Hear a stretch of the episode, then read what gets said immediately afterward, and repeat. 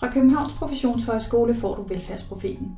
Her præsenterer vi dig for ny viden og idéer til, hvordan velfærdsprofessionerne kan bidrage til, at velfærdsstaten giver værdi for borgerne. I Velfærdsprofeten vil vi afdække aktuelle og fremtidige udfordringer i den danske velfærdsstat. Det sker i samtaler med forskere, velfærdsprofessionelle, brugere og borgere. Bag mikrofonen finder du Maja Huk og Lotte Andersen. I sommeren 2018 kom dagtilbudsloven. Den har blandt andet fokus på at udvikle og styre kvalitet i dagtilbudene. Og det er kun en af flere tiltag, der skriver sig ind et bredere fokus på kvalitetsstyringsteknologier. Kvalitetsstyringsteknologier griber metodisk og indholdsmæssigt ind i et fagprofessionelt arbejde. Og det kan være en styring, der både supplerer og udfordrer det pædagogiske områdes faglige tradition for at arbejde med kvalitet på en mere kontekstnær og kvalitativ måde. Så vi har i dag inviteret nogle gæster, som har lavet en undersøgelse, der er blevet til en rapport om samarbejde på kvalitet på dagtilbudsområdet. En af rapportens pointer er, at der er forskellige kvalitetsorienteringer på spil. Og hvad betyder det for den måde, forvaltning og dagtilbud samarbejder om kvalitet?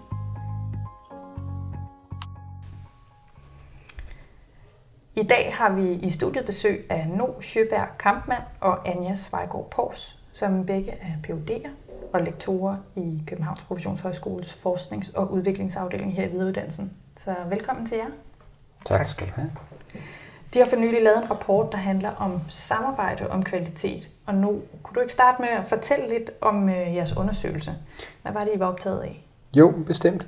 Jamen, baggrunden for undersøgelsen er, at vi fik øh, penge fra BUPL's forskningsfond til et projekt, som vi har kaldt Dialoger om kvalitet, som i korte træk handler om at undersøge samarbejdet mellem daginstitutioner og forvaltning i to kommuner, om hvordan er det, de udveksler viden om, hvad pædagogisk kvalitet er for noget, og, og hvordan er det, de arbejder med pædagogisk kvalitet på tværs af de der to niveauer fra, fra institution til forvaltningsniveau.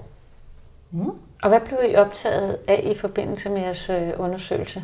Ja, altså en del af, af indflyvningen, kan man sige, hvis man lige sådan skal gå, gå i metaperspektivet, er jo sådan øh, en, en professions- eller styringshistorie i den offentlige sektor, som ligesom ligger som baggrundstæppe bag vores øh, undersøgelser. Man kan sige, at at øh, med velfærdsstatens udbygning, og særligt på det pædagogiske område, så får vi op gennem 60'erne og 70'erne en, en stor udbygning af daginstitutionssektoren, men også en styringsperspektiv på, at kvalitet og styringsbeslutninger osv. ligger bedst i professionen. Altså der er, en, der er en grundlæggende tro på professionens autonomi øh, og på deres selvbestemmelse, og det er igennem styrkelse af professionen, at kvaliteten også følger med. Og det vi så har set over de sidste øh, 20 år måske, eller, eller hvad man kan sige, er, er et skift til en stigende grad af, af styringsoptimisme og styringsambition øh, fra det politiske niveau side. Og den styringsambition går på, på to elementer. Det ene er, at der er mere og mere, der skal styres. Altså med den nye dagtilbudslov, så kommer for eksempel sådan noget som hele forældresamarbejde meget eksplicit ind som noget, der også skal tages ansvar for at styres på osv. Øh, og den anden, den anden element er, at der er en tro på, at den styring, man så laver, at den skal føre til en optimering. En optimering af ressourceforbruget og en optimering af kvaliteten. Øh, så, så fra at professionerne har kunne leve mere, mere autonomt, så, så er der ligesom en, en, et politisk perspektiv på at sige, jamen forvaltningen skal mere ind og blande sig aktivt, være mere styrende, fordi det er gennem den politiske styring, at man sikrer kvaliteten. Og det, der så bliver afsættet for vores øh, undersøgelse, er så at sige, okay, det afføder en enorm mængde af ønsker om at få viden og information, som kan bruges som styringsgrundlag og monitoreringsgrundlag. Hvordan går det så med kvaliteten? Og det er egentlig der, vi så starter vores undersøgelse at sige, okay, det der politiske ønske og behov for, for kval- viden om, om pædagogisk kvalitet, hvordan bliver det til, og hvordan bliver der samarbejdet øh, om at, at udvikle det, og hvad bruger man det til i fællesskaber? Ja, for det er jo klart, at når man går tættere på sådan det borgernære arbejde inden for forskellige velfærdsområder, så øh, går man jo ind og piller ved nogle af de relationer, der har været mellem øh, forvaltningen og de fagprofessionelle for eksempel. Og vi har jo i mange år hørt om det her med de kolde og varme hænder og den den skælden. Og vi vil gerne prøve at starte vores undersøgelse et andet sted. Altså starte øh, med at prøve at gå ind og kigge på de forskellige faggrupper øh, i sådan en styringskæde i en kommune, altså pædagoger, dagtilbudsledere, øh, og mellempositionerne, det er for eksempel de pædagogiske konsulenter, områdeledere, øh, og helt op til hvad kan man sige, dagtilbudschefen, og sådan det forvaltningsfaglige øh, administrative opbakning, der er omkring hende eller ham.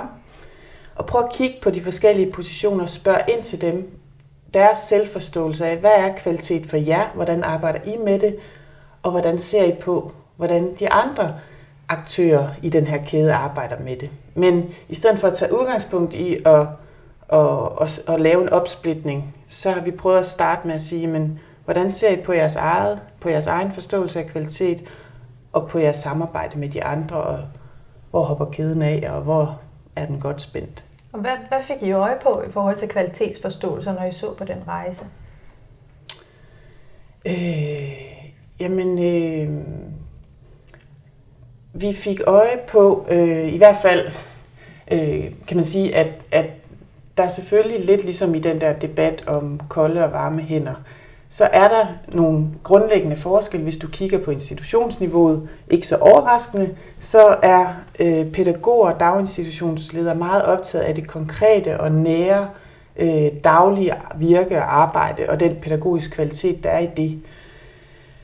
Øh, og de har ikke det helt store, øh, den helt store interesse i, eller blik for, eller faglige nysgerrighed på sådan de, de bredere øh, kvalitetsproblemstillinger. Som kunne være hvad? Det er for eksempel sådan noget som øh, øh, hele det politiske, øh, den politiske logik, som kommunen er indfældet i, hvor vi skal tiltrække øh, flere børnefamilier til kommunen, vi skal brande os øh, i forhold til det her område, vi skal øh, vi skal kunne konkurrere. Vi har en økonomisk logik, der også er, hvor kommunernes økonomi er rigtig presset. Alle de her øh, dagsordner, der er ved siden af det nære arbejde med kvalitet, det er pædagogerne og institutionslederne, det har de jo ikke som første prioritet, det er klart nok. Men man kan sige, at i det oversættelsesarbejde, der er mellem øh, de forskellige led i styringskæden, der er der noget at arbejde med i forhold til at få få en større forståelse for og blik for, hvordan kan vi arbejde sammen og give hinanden feedback på det, vi har brug for at vide om kvalitet, øh, og, og det, vi kan få ud af at arbejde med kvalitet. Så det er noget af det, som øh, vi synes var noget af det mest spændende, vi øh, fik øje på i, i den her empiriske undersøgelse. Og netop i forlængelse af det her med, med oversættelsesarbejdet, og, og det der med at prøve ikke bare at overtage den der dikotomi mellem kolde og varme hænder, så kan man sige, at noget af det, som, som i hvert fald slog os meget, når, når man snakker med folk og, og ligesom spørger ind til, til deres opfattelser af kvalitetsarbejdet på deres egne præmisser, så har vi jo kun mødt folk, der er vældig engageret i børn og ved børn det bedste. Så på den ene side, eller på et niveau, er der jo en enorm grad af samhørighed i den der styringskæde. Alle siger, at vi er her for børnenes skyld, vi vil børnene det bedste. Men problemet er, eller der hvor, hvor, hvor styringskæden så bliver udfordret, og samarbejdet om kvalitet bliver udfordret, er fuldstændig som Anja peger på, at sige, hvad er så det bedste for børnene? Det tager sig forskelligt ud, og afhængig af, om man ligesom mere entydigt abonnerer på en, på en pædagogisk kvalitetsforståelse, eller om man sidder i en forvaltning, der grundlæggende er underlagt politiske øh, præmisser om at skulle kigge på kvalitet og på børn i, i et, ud, fra, ud fra langt flere øh, perspektiver og logikker. Mm. Men er der ikke også et spændingsfelt, eller kan potentielt være det, hvis man eksempelvis er meget optaget af børns kvalitet i det her nu-perspektiv, hvor det er vigtigt, at de får fri tid til at lege, eller hvis man er optaget af, at de skal nå nogle bestemte mål, inden de starter i børnehave. Det er jo to forskellige måder at se det på. Er der ikke et spændingsfelt i det? Absolut, absolut. Og jeg tror, at øh, øh, tilbage til, til det, der også blev sagt indledningsvis med, med den nye dagtilbudslov, der kom i 2018. Altså, det, jeg tror simpelthen, det ligger helt, øh, hvad skal man sige, enrolleret i den, det der spændingsfelt mellem på den ene side et ønske om og et behov for at se barndommen som noget, der har en værdi i sig selv, står direkte i loven. Øh, altså det her konkrete her og nu perspektiv. Hvordan har børnene det her og nu? Og så samtidig øh, den der samfundsøkonomiske, politiske eller forvaltningsmæssige logik, som alligevel hele tiden byder sig til om, at det skal også være formålstjenestligt. Vi skal ikke bare lege for at have det sjovt. Vi skal lege og have det sjovt med noget, der udvikler os, så vi bliver klar til det næste stadie, så vi som vuggestuebørnene er klar til at, at blive gode børnehavebørn, og børnehavebørnene bliver klar til at blive gode skolebørn osv. Så, så den der dobbelthed i netop øh, perspektivet på her og nu, øh, og samtidig et eller andet mere formåls- eller fremtidsorienteret perspektiv. Den spænding er hele tiden til stede, og der kan man sige igen, det pædagogiske kvalitet øh, har indoptaget, eller det, pædagogiske niveau har indoptaget rigtig meget af den der fremtidsorientering, men er, er måske mere stadigvæk orienteret mod, mod det der her nu perspektiv, hvor et politisk logik er underlagt ligesom at skulle synliggøre kvalitet på en måde, så man kan se udvikling og progression, øh, se det i, på det abstrakte i modsætning til det, du sagde før, Anna, ja, med det konkrete pædagogiske niveau, mm. så et forvaltningsniveau vil jo også gerne have abstrakte, altså beskrivelser af hele børneflokken. Hvor mange skoleudsættelser har vi i år kontra sidste år? Hvor mange børn i, i, øh, i sprogvanskeligheder har vi i år kontra sidste år? Og så videre, og så videre. Ja, så alle de der kvantificeringer, de bliver, altså dem er der brug for på det politiske niveau, og, og øh, de, de, øh, altså, de, skal, de skal også have lov at være der på en eller anden måde, og det, øh, de, den del af det er, er måske ikke blevet samlet op øh, på institutionsniveau som noget, der er særlig meningsfuldt, altså at levere alle de her øh, data op af i systemet. Øh, det, der, der er der ikke så meget mening for dem, men det er der i øh, det her arbejde med at tænke fremtidsorienteret, som nu også lige sagde, med at gøre børnene skoleparate, øh, og hele tiden tænke, øh, når vi øh, går en tur i skoven, så skal vi ikke bare gå en tur i skoven for at hygge os med børnene, som der var en af institutionslederne, der sagde. Nej, så skal vi have et mål med det. Vi skal vide, hvad vi vil. Vi skal vide, øh, Øh, hvorfor kigger vi på øh, grene og blade? Hvorfor, øh, hvad, hvad, hvad skal vi snakke om, hvis vi møder et dødehjern? Altså, hvor, hvor der, der bliver hele den der optimeringstanke og den her idé om, at øh, alt, hvad vi gør, skal øh, have en retning på en eller anden måde. Det, det var vi, kan man måske sige, nogle gange lidt overrasket over, hvor meget den tænkning faktisk øh, levede ude i institutionerne. Så der er dele, der er blevet optaget, eller hvor systemerne har påvirket hinanden.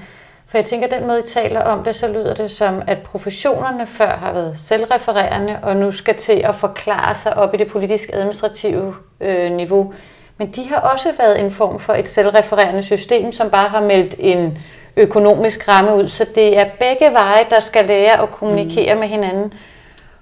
Ja, og noget af det, vi... Øh præcis noget af det, som vi arbejdede med i, øh, i vores forskning her, det var, at øh, vi fik øje på, at feedback var et tema, som var meget øh, problematisk og øh, med en masse udviklingspotentiale, kunne man sige, hvis man skal blive den retorik.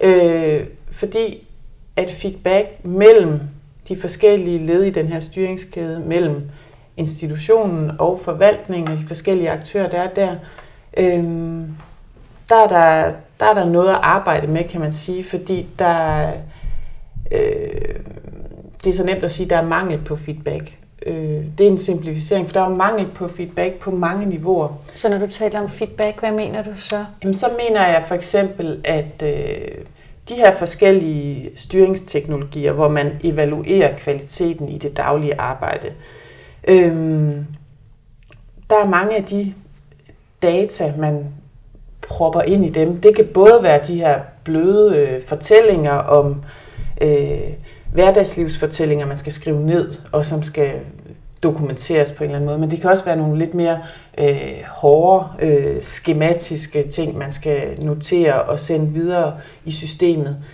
Der hører man ikke rigtigt. Altså hvis der ikke er nogen øh, anmærkninger, så, så var, var øh, det institutionernes og pædagogernes oplevelse, at så hører man faktisk ikke noget. Man hører noget, hvis man ikke har fået afleveret.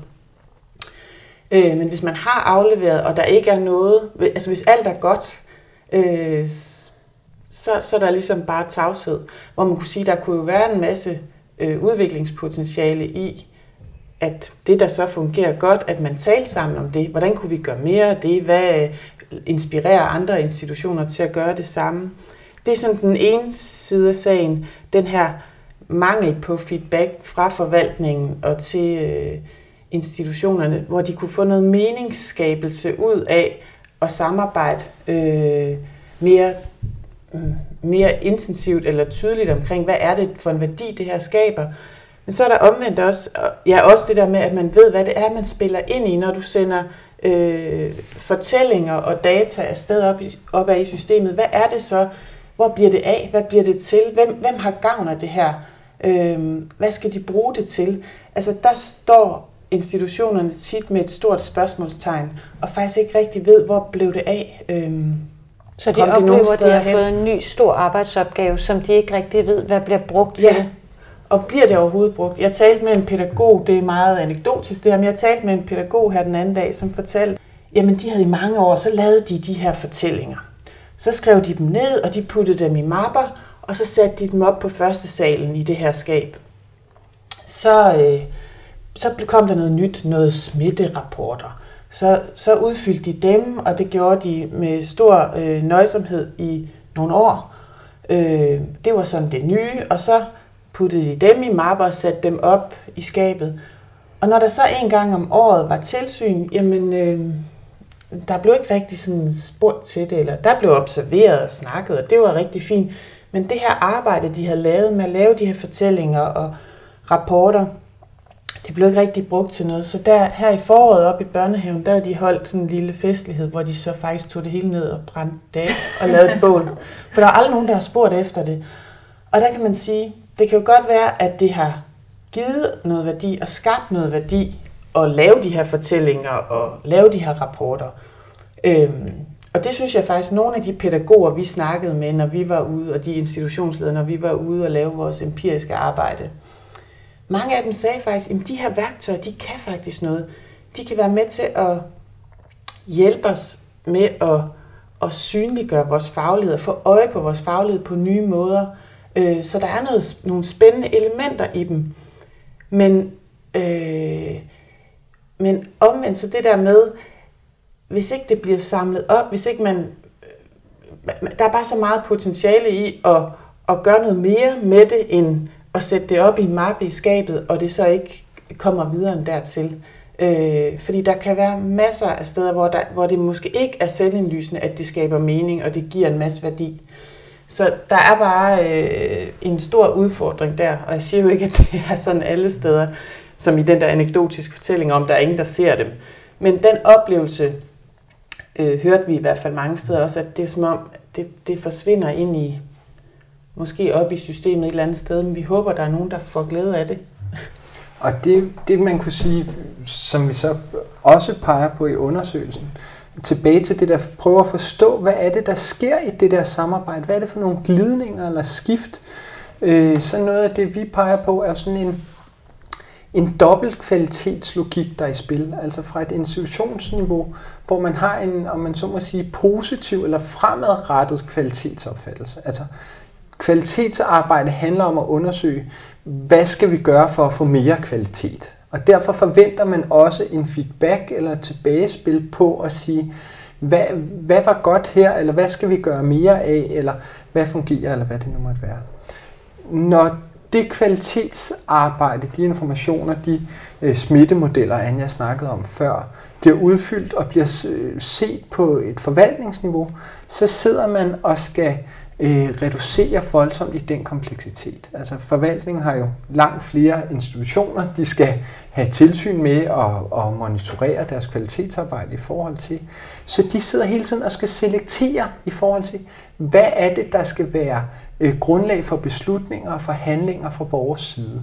Og der arbejder man i lige så høj grad med en bagudrettet kvalitets, eller en modsatrettet kvalitetsopfattelse. En kvalitetsopfattelse, som handler om at sige, det vi skal handle på, det er fravær af kvalitet. Men der, hvor der er kvalitet, det skal vi egentlig lade være. Det, øh, det, er, jo, det er jo der, hvor det fungerer godt nok. Øh, og vi har ikke tid til at forholde os til alle smittemodeller, så vi skal kun øh, kigge på dem, hvor der, der, der er et, øh, et problematisk forhold, hvis man nu skulle blive smittemodellen.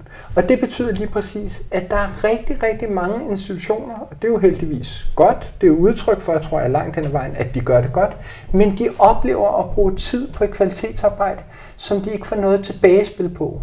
Og det er i virkeligheden udtryk for, at I gør det godt nok, men det er ikke det, man oplever på institutionsniveau, fordi det budskab bliver ikke formidlet videre.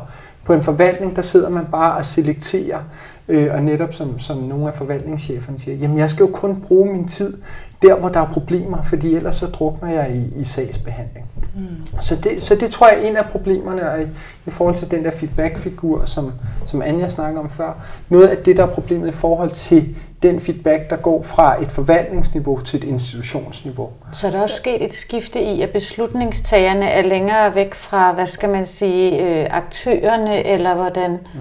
end man så tidligere? Ja, det er der nok. Det, det opleves i hvert fald som om, der er længere.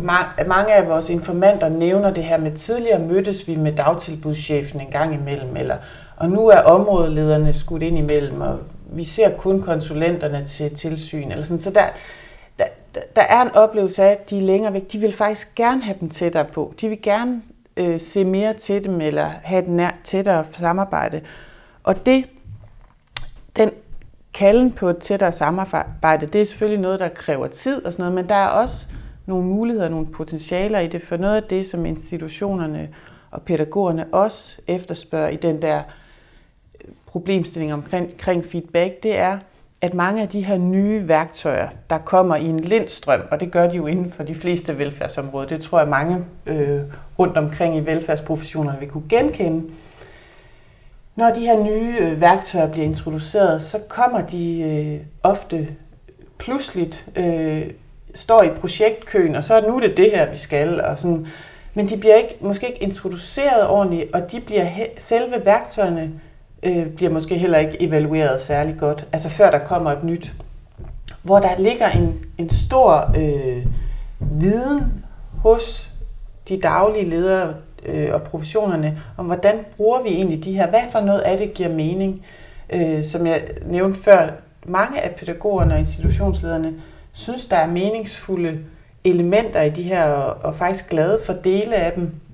Men der er selvfølgelig også noget, der ikke fungerer. Sådan er det jo altid med ny teknologi. Altså, de, øh, de gør mere, end de lover, til og gør mindre på andre områder. Så der, øh, der er et potentiale for et tilbagespil, hvor man siger, hvordan kunne vi rette den her øh, øh, styringsteknologi til, eller det her schema, hvordan kunne vi gøre det lidt bedre, og så i stedet for måske at komme med et helt nyt værktøj øh, om et halvt år, så, så arbejde videre med det her og bruge den øh, feedback, der ligger, øh, og viden, der ligger derude ved dem, der faktisk har arbejdet konkret med det, og som har en masse input til at gøre det bedre. Samtidig vil man komme måske tættere på de der forvaltningsfolk, som, som, som bruger en del tid på at sidde og udvikle nye og øh, introducere dem. Der kunne man bruge den tid godt sammen, øh, var vores øh, konklusion eller indtryk.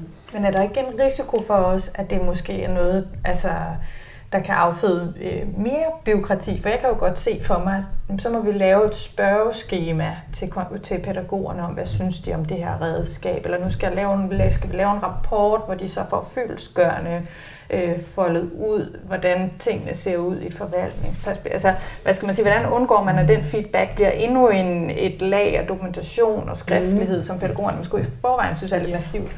Jamen, måske behøver man ikke at gøre det så øh, omstændigt og så øh, halvvidenskabeligt, sådan en, en undersøgelse, sådan en feedback. Måske kunne man arbejde lidt uformelt med det, og bare prøve at samle nogle af de gode idéer op, der er rundt omkring. Man behøver måske ikke lave et spørgeskema til alle pædagoger om deres oplevelse. Og, altså, det behøver ikke være en, en øh, evidensøvelse, men mere sige, at bruge det her møde øh, ude i institutionen til at tage en snak om det, eller altså Ja. Jeg, tror, jeg tror også, øh, en del af det kunne også, i forlængelse af det, Anja siger, ligge i organiseringen. Altså tilbage til i virkeligheden der, hvor vi startede med den der sådan grundlæggende styringsmotor, der handler om at ville optimere og styre mere og styre bedre og styre mere effektivt. Så er der fra forvaltningens side også et enormt pres på at bruge sine interne ressourcer fornuftigt og optimalt og så videre. Øh, og det betyder faktisk, at mange af de dialoger, altså igen tilbage til, til kernen i det her, det der med samarbejdet, hvor er det de samarbejdsflader er, hvor er det den konkrete organisering af møderum, helt basically, hvor vi kan snakke sammen. Øh, der kan vi se, i hvert fald, eller især måske jo større kommunen er, at der bliver et pres på, at man gør det systemorienteret. Altså den ene kommune, vi arbejder med, øh, er i gang med at introducere øh, sådan et differentieret tilsyn, hvor man på baggrund af en masse data screener institutionerne i nogle forskellige kategorier. Afhængig af hvilken kategori man er i som institution, så har tilsynet forskellige former. Og det der pointen er, at de institutioner, der ser ud til at klare sig bedst, øh, der er tanken, at de kan egentlig klare sig med en selvevaluering. Så de skal ikke engang have besøg af en konsulent. De skal, de skal lave en selvevaluering, og så kan man tage en telefonsamtale eller måske et kort besøg. Så, så, så der er også noget i simpelthen organiseringen, hvor der bliver mere og mere pres på de der rum af, hvornår er det, vi mødes. Og, og tilbage til det, du også spurgte om tidligere, med det der med styringskæden, der bliver trukket, fordi den pointe tror jeg godt lige må, må få lov til at komme lidt tydeligere frem, altså som du også sagde, Anja, det der med, at der, der er enormt mange fortællinger om følelsen af, at styringskæden bliver trukket fra hinanden. Altså en forståelse af, at der er langt fra et institutionsniveau til et forvaltningsniveau. Som dels handler om, at man konkret har en områdeleder imellem, men jo også handler om, at forvaltningen har travlt med alle mulige andre ting. Så, så øh, jo, man kunne sagtens forestille sig nogen, der ville der ville gå til det ved at sige, at vi skal have flere spørgeskemaer, vi skal have flere kvalitetsrapporter osv. Men, men jeg tror, en del af, af motoren i det der, det handler simpelthen om at sige, hvor er det vigtigt at sørge for at holde fast i organiseringen af de der rum, hvor vi udveksler og hvor vi sætter ansigter på hinanden, øh, så det netop ikke drukner i den der upersonlige øh, spørgeskema øh, udveksling. Ikke? Ja, for hvis der også er forskellige kvalitetsforståelser på spil, så kan man jo sige, at det, der efterspørges og spørges efter fra forvaltningen, kan jo kun se det, det ser. Mm. Så hvad gør man, hvis man står som pædagog og har noget, man synes, de skal vide opad? Hvor, går, hvor kan man gå hen med det? Ja.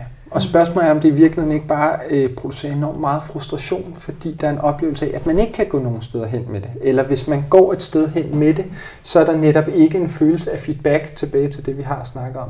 Altså en, en kvittering for, Gud, hvor var det interessant. Nu har I arbejdet med det her nye værktøj, og I har nogle gode idéer til, hvordan kan vi forbedre det, eller gøre det mere realistisk, eller inden for de øh, ressourcer, der nu er i en daginstitution. Og når man ikke føler, at man har mulighed for at give det tilbagespil, så, øh, så tror jeg, at meget af det handler eller ender i, i en frustrationsstemme i stedet for.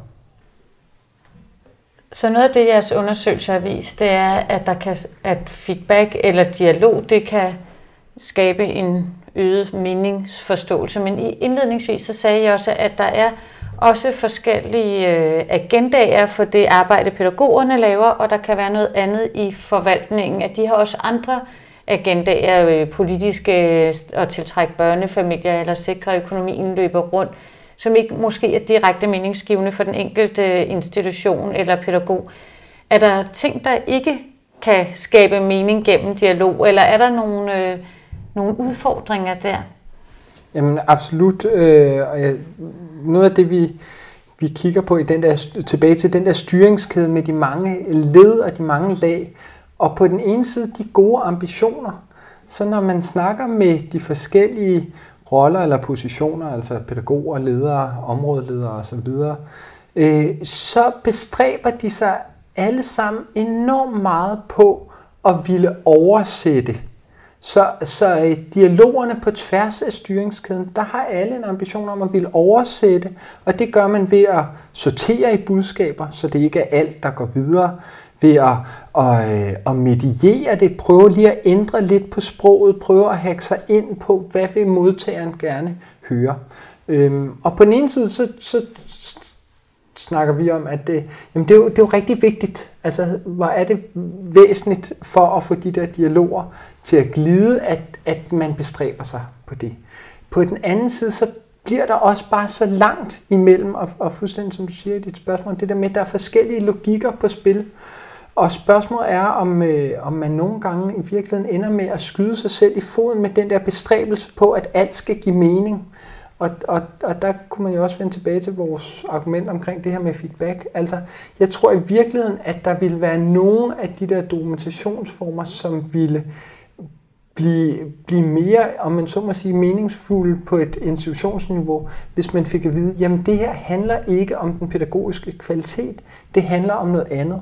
Og dermed også at sige, det er ikke øh, intentionen, at det skal være meningsfuldt for jer i jeres arbejde, men I skal gøre det alligevel, fordi det er meningsfuldt for nogle andre. Det er meningsfuldt for et øh, forvaltningsniveau, for de er underlagt nogle andre krav. Og det vil sige, det vil implicere et skift fra mening til forståelse, som, som, som vi tror er ret væsentligt. Altså, at det der netop grundlæggende sympatiske ambition om, at alt skal give mening, det tror vi i virkeligheden kan stå i vejen for nogle af dialogerne. Øh, og, og der kunne man godt overveje at, at skifte perspektiv ud med at sige, jamen det der er vigtigt er at få formidlet eller skabe forståelse for, at, at udvekslingerne giver mening andre steder i styringskæden.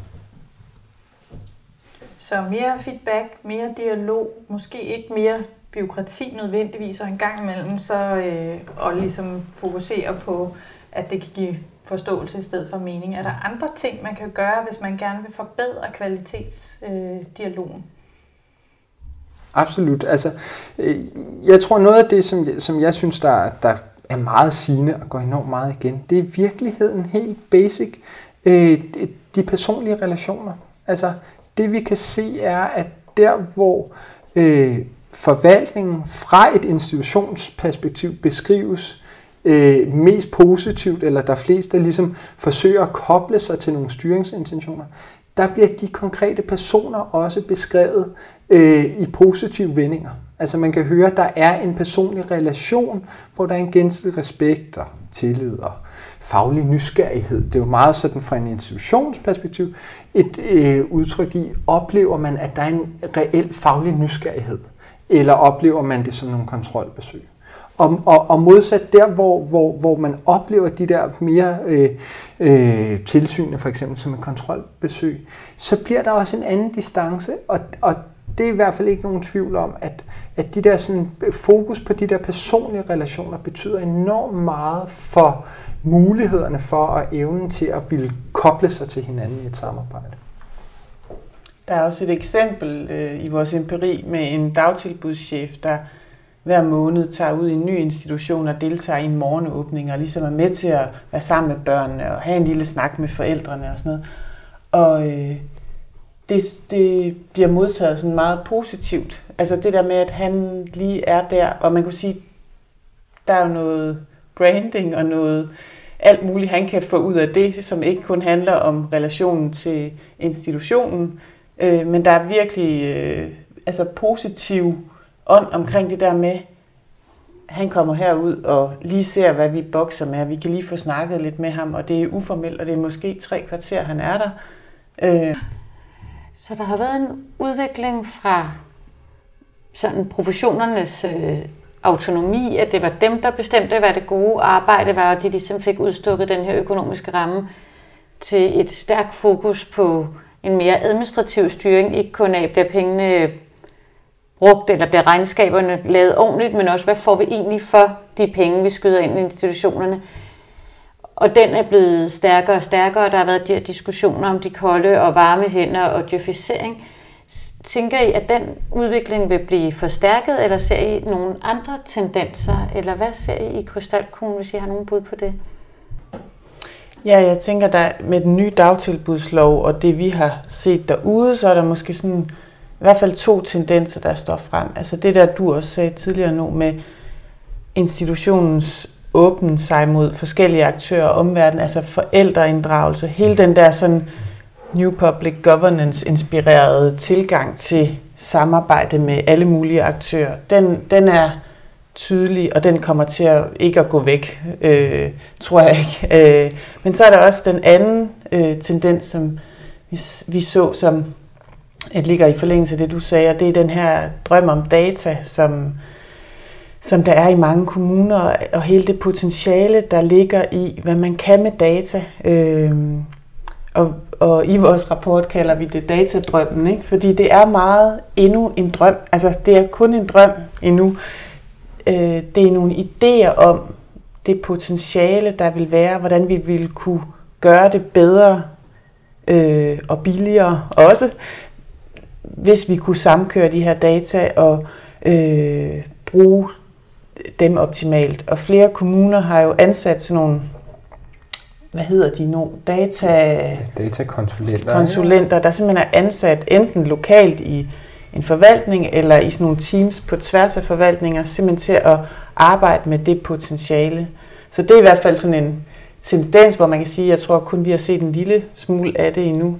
Der er, der er en masse forhåbninger, forventninger og drømme knyttet til det felt, øh, og en masse etiske udfordringer og øh, problemstillinger også, ikke? Så hvis I har ret i, at den udvikling vil fortsætte med sådan et øh, styringsønske eller styringsambition, som I taler om, og de her datadrømme, så forudsætter det også, at man bliver endnu bedre til det med at kommunikere om sin professionelle praksis for professionernes vedkommende, og de administrative også bliver bedre til at kommunikere. Er der fund i jeres undersøgelse, som I tænker vil kunne bruges uden for det pædagogiske felt, eller er det meget bundet til præcis det pædagogiske felt? Nej, altså vi tænker da langt hen ad vejen, at der er noget sådan øh, generisk velfærdsprofessionsudfordring øh, eller situation over det. Øh, så, så på den måde kan man sige, at der, der tænker vi det der, øh, i høj grad også som en, hvad skal man sige, en professionscase på den generelle øh, udfordring, velfærdsprofessionerne står overfor. Det er netop det her med, jamen de der styrings øh, ambitioner og, og drømme, øh, tænker vi er nogen, der gør sig gældende for velfærdsstatens styring i øjeblikket, altså bredt set, og dermed også for, for andre øh, professionsområder. Det vil sige, at hele opgaven for professionerne bliver jo også dermed en ny form for legitimering af dem selv, øh, og, og, og på den måde det der skift fra sådan et traditionel professionsetos, der handlede om at, at spørge sig selv og sine kollegaer og blive enige om i professionen, hvordan arbejder vi med kvalitet her? Hvad skal vi gøre for barnet, eller patienten, eller klienten, eller hvem det nu måtte være, øh, af den borger, vi har, har med at gøre, til sådan et mere moderne øh, øh organisationsethos, der handler om, hvordan bruger vi vores ressourcer optimalt, så vi får det mest effektive ud af vores anstrengelser. Og det skift, tror vi går, går igen på tværs af, af professionsområderne. Og dermed også den der opfordring til at sige, det betyder også, at, I, altså at, at professionerne skal blive endnu bedre til at kunne tydeliggøre, hvad er det for en, en kvalitet, de leverer ind. Fordi nu har vi snakket rundt om kvalitet, som om vi ved, hvad det er. Øh, og, og den ene pointe er jo det der med, at der kan være flere logikker i spil på et forvaltningsniveau. En anden pointe er at sige, jamen overhovedet det at få defineret, hvad skal vi forstå ved pædagogisk kvalitet. Der er der en hel række koncepter, der jo byder sig til, men der er jo stadigvæk også en åbenhed over for professionen til ligesom at komme på banen og sige, jamen vi leverer kvalitet sådan her og sådan her. Men, men det der med sådan aktivt at skulle formulere det og spille ind i forhold til et politisk niveau og sige, jamen vi kan ikke bare tage, tage den pædagogiske kvalitet for givet, fordi vi selv er enige om det i professionen, at vi har en, en overenskomst om, hvad er det, der er vigtigt. Nej, den kvalitetsforståelse skal ekspliciteres og skal diskuteres og samarbejdes om i en styringskæde. Og den udfordring med at, hvad skal man sige, at blive bedre til at kunne se sin egen kvalitetsforståelse udefra og, og kunne tydeliggøre den. Det, det, det tror vi også, der er et rum for, altså at, at, at der også fra forvaltningens side er et ønske om at sige, hey, kom nu og vis os, hvad I gør. Fortæl os, hvorfor I er så gode, som den ene dagtilbudschef siger. Mm. Øh, han rejser rundt med sådan en, et claim til, til pædagogerne og siger, det første jeg siger, det er altid, kom og fortæl mig, hvorfor I er så gode. Mm. Så en opfordring til en moderne, ekspliciteret kvalitetsforståelse i professionerne. Det kan være, at vi skal lade det være dagens sidste ord. Ja, tusind tak, fordi I kom Tak, og fordi fortalte om jeres øh, undersøgelse. Velkommen. Velbekomme. Hvad blev du optaget af i dag? Jamen, jeg blev egentlig lidt øh, positivt overrasket over, at de havde fundet den her store velvilje til samarbejde fra begge parters side. Jeg synes, efter de her diskussioner om kolde og varme hænder, så, øh, så, så troede jeg, at der var en, måske en vis modvilje mod samarbejde, men at de var enige om at have fokus på børnenes bedste, og at der var det her fokus på samarbejde. Det tænker jeg er et godt øh, afsæt for den dialog, som de synes var så vigtig.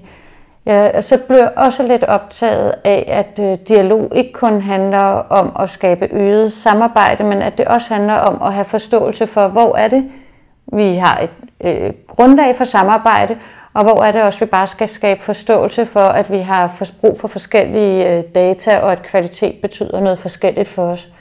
Hvad, hvad tænker du, hvad blev du optaget af? Jamen, øh, øh, det, og så også det her med det relationelle, at det betyder faktisk noget, at man får nogle ansigter på, at man møder hinanden, at det ikke øh, den form for feedback og dialog, de talte om, ikke bliver endnu et lag af byråkrati oven i, i alt det andet.